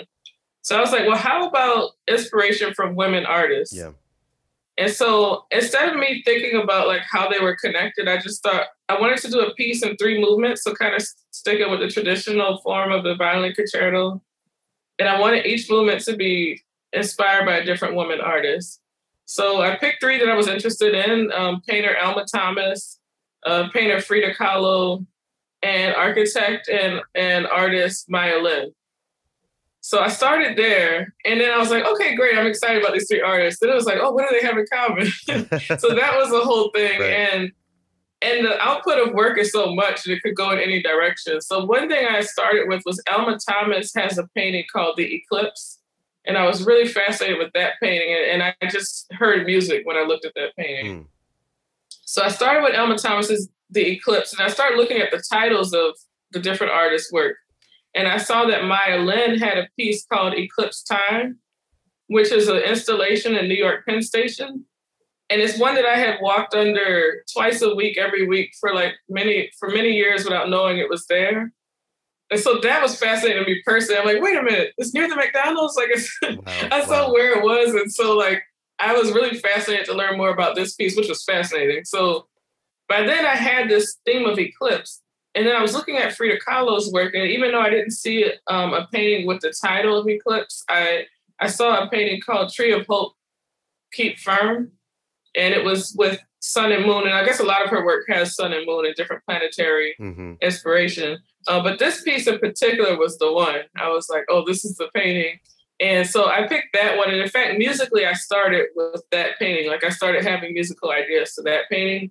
And then from there, I started thinking about, I started looking up the eclipse. I was like, okay, I picked this. And I'm like thinking about the art, I'm thinking about what's in common, women artists. Then I was like, I need to learn more about eclipse because I never really like paid that much attention. I hear like when there's an announcement of an eclipse happening, and I usually miss it.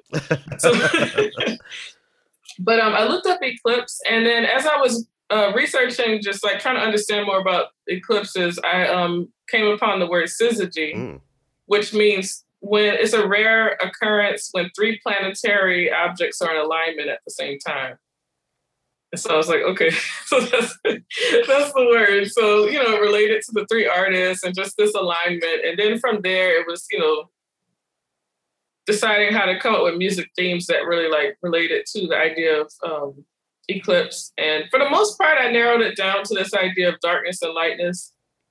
I like the idea of darkness and lightness, and I kept having this image of flying towards the sun. Mm. So those those it kind of like it started from here, here, here, here, here, here, and then it kind of like condensed into darkness, lightness, flying towards the sun, and that's that's where the material comes from. It's amazing how music can be the pathway to so much more than music. I thought uh, Syzygy might have been, you know, a name that my sister might choose for one of her kids, you know, uh, in, Oh, in the future, you know, like so, so, Yeah. something sort of uh, composed. I'll say not made up, but um, but but but Mhm. it's an actual thing. That that's exciting to to to to learn about that. I'll have to uh, uh, look up Alma Thomas and and, and really take in take in those works. Uh, but before I ask you to um, sort of give us our outro, your your vision on the sound of uh, New Orleans in your future, how can folks uh, find out more ab- about you? Uh, uh, check out some of your upcoming LPO performances and everything else.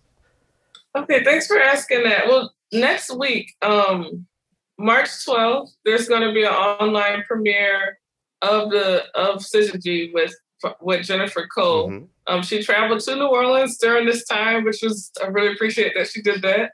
Um, she traveled here and recorded with um, with the LPO musicians, and um, so there's going to be a video premiere of that next Friday, March 12th. At um, and you can find information on the LPO website, lpomusic.org.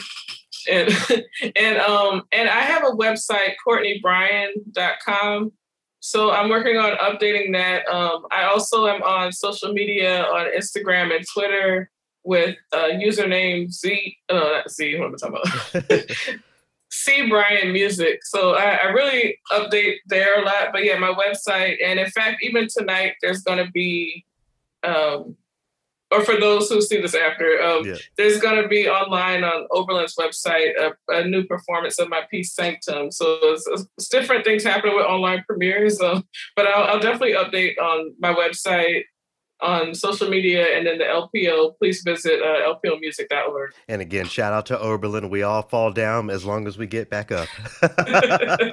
so when you uh, when you go out into that beautifully muggy, humid weather of New Orleans to go run your errands or do whatever you're doing, what's in your earbuds? What what's on what what what music is on in the car? I listen to everything. And people always get surprised when I say what I listen to the most, but one of my favorite musicians is Rihanna. So I love to listen to Rihanna, and I know it's been I know she's been on her various ventures in the past few years. I Yeah, support she's selling underwear. She's not making music. I know she, she's she's like she cannot be limited, and I, I really respect it. So yeah, I also I also um am a Fenty fan, like Fenty Beauty. But yeah, so I um I really like Rihanna's music. I listen to everything. I mean, I, I it kind of depends on the day. Sometimes I'm listening to Alice Coltrane hmm when I'm when I'm going about the world, but I actually have to listen to her music carefully because it can transport you. And I, I try not to listen to that while driving. I listen to that when I'm meditating. I'm Alice Coltrane, but yeah, I listen to everything. So I just um I just love music, and I, and I like to listen to things that I just like to listen to things that make me feel or think differently.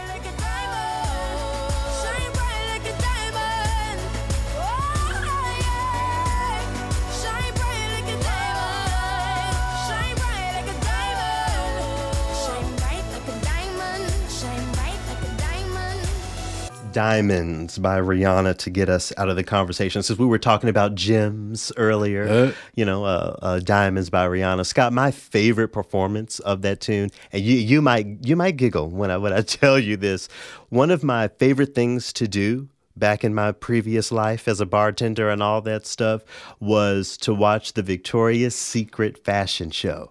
But of course, There is nothing every bartender's dream. there is nothing arousing for me about it. I just love turning all of the TVs in the bar to that, to look at the beautiful fashion, to see women really, you know, empowering themselves and and going out there, but also to see the musical performances. The the big fashion show always had performances, and one year Rihanna performed at the Victoria's Secret fashion show. Uh, Diamonds was one of the tunes she performed.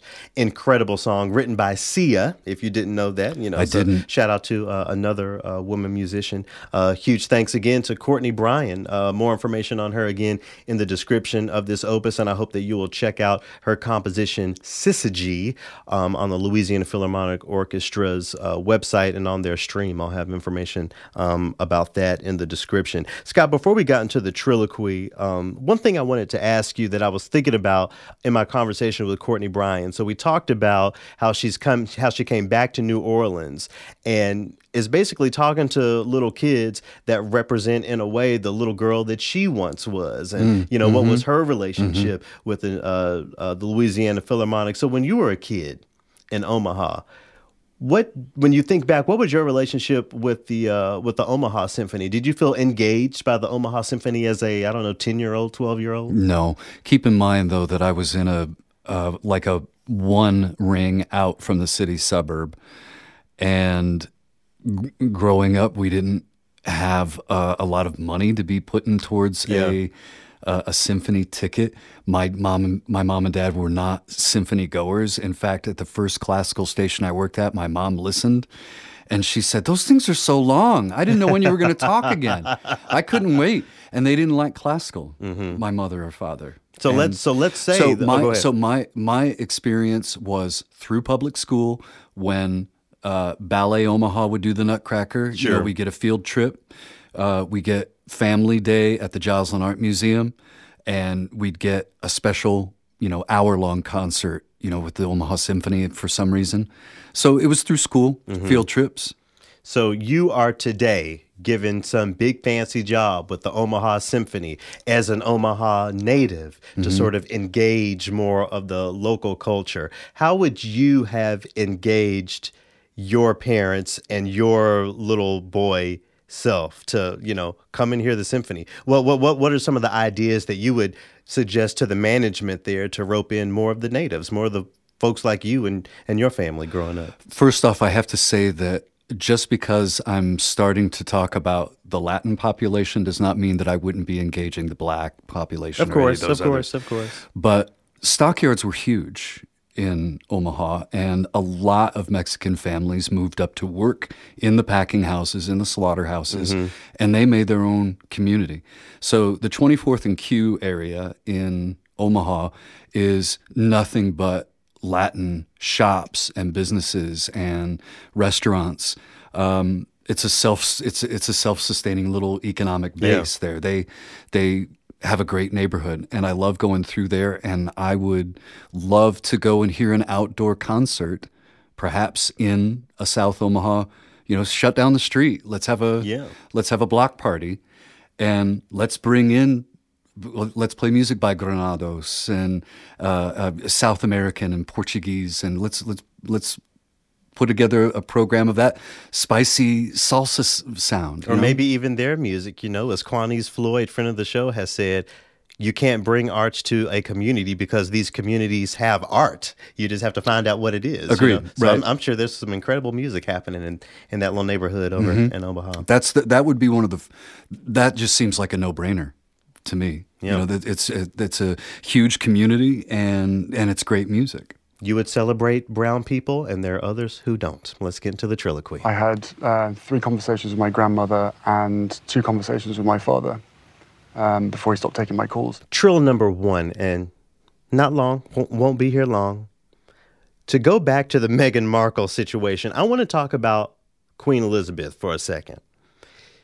Is she or is she not the actual queen of actual England? She's the queen. Okay. but it's symbolic at this point. And is it though? Is it symbolic? I feel like if Queen Elizabeth would have come forward and be like, look, y'all are on some bullshit. Stop all this racist nonsense, da da da, blah, blah, blah, blah. The people would have followed her because the people love the Queen of England. I was But- going to say something like that. silence, that silence is just deafening Mm-hmm. to me. And Meghan Markle talks all, all the time about how, oh, the Queen was never a problem and uh, t- tells a little story about how she keeps a blanket, uh, how the Queen keeps a blanket over her knees for warmth. But when Meghan Markle comes, she would invite Meghan under the, the blanket as well. Okay, it is wonderful when white people are friendly to us, are nice to us. But when that accomplished ship is missing, when actual action isn't happening, what what good is it? What good is that uh, good innocent rapport between Meghan Markle and the Queen of England if the Queen isn't going to have her back? They all the way over here trying to figure it out when you know you, you have the Queen of England allegedly on your side. I don't get it, and I think it reminds me of what the arts institutions are doing and everybody else. You are right in that when years ago when I visited England, I did not meet one single person over there that didn't have not anything but reverence for Yeah. the royal family, and that was generational. You know, that's it's just this love for the lineage, right? Yeah. And I think you're right. I think that if she had spoken up, that she could, she very definite her her influence could have made things a lot easier for Meghan. I want to shout out at Simatawi. I'll, I'll, I'll put her um, Instagram handle in the description of this. I stayed up, as I think I mentioned earlier, I stayed up real late on Clubhouse to wait for the English people to wake up to see what they had to say. Um, so this is a black woman who lives over there. And the point that she was making was all of the racism, all of the misogyny, all of the bigotry that we complain about here in America was invented over Right, there. right. You know, and and when I think about the things that could change if the right person in the right position of power would just step up, Mm-hmm. um, it, it it disappoints me to see the perpetuation of these things through that silence. And this is how we've we've gotten where we are. And I, I, I know there are certain people who will want to chop off my head for saying anything ill about the Queen of England, Queen Elizabeth II. But let's face it, she missed an opportunity. She missed an opportunity to publicly say something for this woman of color and didn't. So when so when women of color are upset with white women about uh, only saying words and not doing any action, I think this is a royal example of that. Well, keep in mind that they still have not made any sort of statement. Right, and and they the probably situation. won't, and they probably won't. Well, there's a, another uh, point of privilege, no? Well, speaking of privilege, triloquy number two. You know, our our government don't give a damn about us either. So um, last week, uh, Senate voted to not raise the minimum wage to fifteen dollars an hour. First of all, do you remember what your first job paid? Yeah, tips only. Tips so zero dollars an hour. Zero dollars an hour, and I was And at the mer- I was I was bagging groceries, and I was at the whim of the customer, whatever they wanted to give me for that work. Do you remember your first official hourly wage? Yep, What was it? Um, three something. Yeah, like I, I think I was like four ninety or something at my first job. Yeah, I was washing at McDonald's. dishes. You know, I was washing dishes. And it's one thing to think about the teenager who's just, you know, at, at work after school or whatever, and oh, why does he deserve $15 an hour? But I think what a lot of these people and our royalty and our positions of power forget is that it's grown people with kids working two and three of these minimum wage jobs, Right. just trying to make ends meet. And folks, in the Senate have the gall, the nerve to not do that. It, it, it seems like I, I tweeted the Senate hates the American people. Changed my Convince me otherwise. Yeah. Yeah, change changed my mind. That that's that's what it feels like to me. I mean, what what is what is your reaction to to I don't even know what to call it. I don't even have the words to just vote against someone being able to make it. I mean, Mm-hmm. what what what what, what what's your reaction to that? You know that the Republican Party has lately been saying that they are the party of the middle class, that they are the party of the labor class. Yeah, How? exactly. So we know what this is. Uh, Mitch McConnell beforehand said, obstruct, obstruct, obstruct. They will get nothing. So it doesn't matter if it will, they, they will cut off the nose to spite the face. Because I believe that the problem is any sort of concession is looked at as weakness. If you lose any part of what you're going for, then you, you totally lost and you need to own the libs or you need to own the conservatives or whatever. This is what governing is all about is the compromise. And a compromise is something that you have when both parties are dissatisfied. So that that is what we need we need to be working together and and making the concessions for the greater good and it doesn't seem like the people that we have uh, elected right now are interested in doing that and i'm saying both sides It's, it's that it's that male ego all through the chambers. Th- There there were some women. They were talking about um, Sinema. It's, it's- Sinema. Sinema. Uh, Senator Sinema. Mm-hmm. It's Women's History Month, so I suppose I won't drag her. But just leave a little space but but let let this have been October. Let this. Mm-hmm. I mean, so I'll, I'll, I'll, I'll. Okay, actually, I will say this. The Queen Elizabeth thing I was talking about, you know, position of power, not taking the opportunity. It's the same thing. It's it's it's the exact same thing. well you mean somebody needs to say something Some someone who is not taking the opportunity to really advocate for people, and she's on the Democratic side, right? Right. Vote- vote she's a moderate, though. Her and Manchin have uh, outsized power right now. So if so if all these people don't give a damn about uh, minimum wage for the the common woman and the common man, do you think they actually give a damn about racial equity and orchestral music and choral music and classical No. music? You know that that's a conversation that they really don't care about. So I mean. We, we we have to look beyond the so-called leadership. We, we can't make that the parameters of what we can do. I think we have to look beyond it because they they aren't going to do it. They they they do not care about our livelihoods, much less the art we create. So I, I- I think we need to really figure out how we can do this for ourselves and really put something on the line. They aren't willing to put anything on the line, but we have to put something on the line for ourselves because no one else is. Final, final triloquy. Speaking of thing, p- things being put on the line, Scott. Uh, and, and earlier in this opus, we talked about naming the issue, right? Right. I went back and forth as to whether or not I wanted to mention this.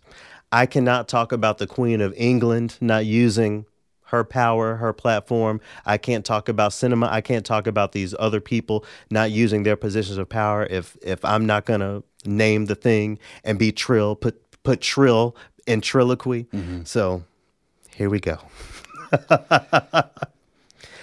I was asked a few months ago, I think actually back in November, to program a concert of chamber music for an organization that I will not name because I don't want them in the crossfires. But this organization asked me to compile a, a, a program.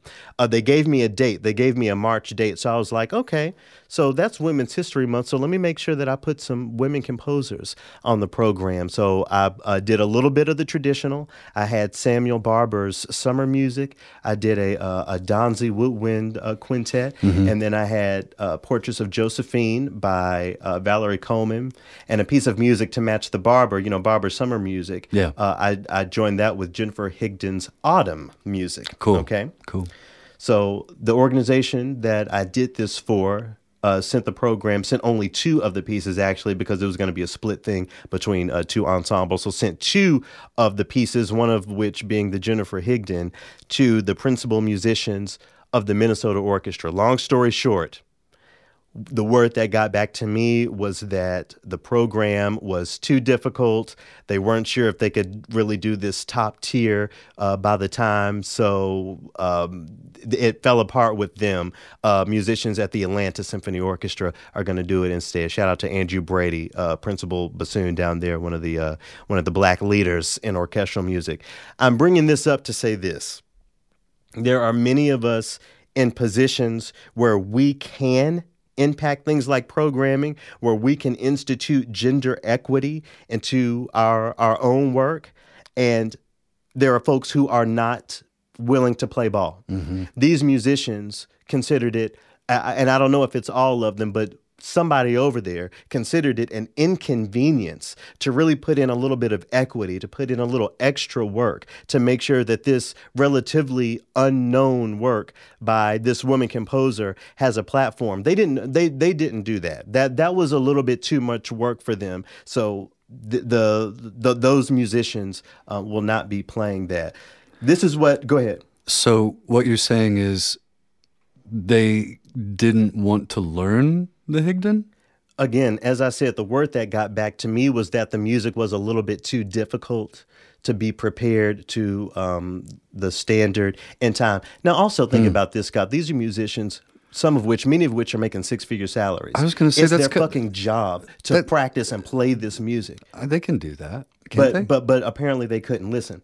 This is what the inequities we rail against look like, and silence is how those equities, inequities rather, survive. Like I said, I really tossed back and forth whether I wanted to name this issue one of the many little issues that I deal with as an mm-hmm. entrepreneur in the week, but we can't we, we, we can't be silent and i have to hold myself accountable and that's what i'm doing here go listen to music by a living woman composer and reach out to her and thank her because there are institutions out here that just will not play the music and will find any fucking reason, excuse my French, any reason to not give this music a platform as much as we want to talk about, oh, music by black composers, women, da da da. Here y'all had the opportunity and y'all you, you should have been over backwards to make sure it could happen. Not just putting it on the same level as everything else, saying, oh, I don't know if it'll work with the schedule. No, equity is making sure that it happens. And if that means putting in a little extra work, doing a little bit more practice, so be it. After y'all go and listen to a piece of music by a living woman composer and go find her and thank her, ask your local ensemble why they aren't regularly performing music by women. Maybe there's an ensemble out there that is. I don't know every orchestra in every city throughout Right, the country, right, right. but I, I I would guess that most of y'all aren't centering black music or music by women. So reach out to them and ask him ask them why y'all aren't regularly performing music by women. Now, that is, of course, if you are interested in being complicit in the issue. If you don't care about the issue, if you don't care that these orchestras, these ensembles aren't showcasing music by women, remain silent. But for the rest of us, you know, Make sure you do that. I'm speaking to every member of the royal family when I talk about silence is deadly. I'm talking about the Senate, how silence is deadly, and I'm talking about us, women up and down the list. Need our allyship and need our accomplishship. And this is how we do it. See you next week. Fuck is in French.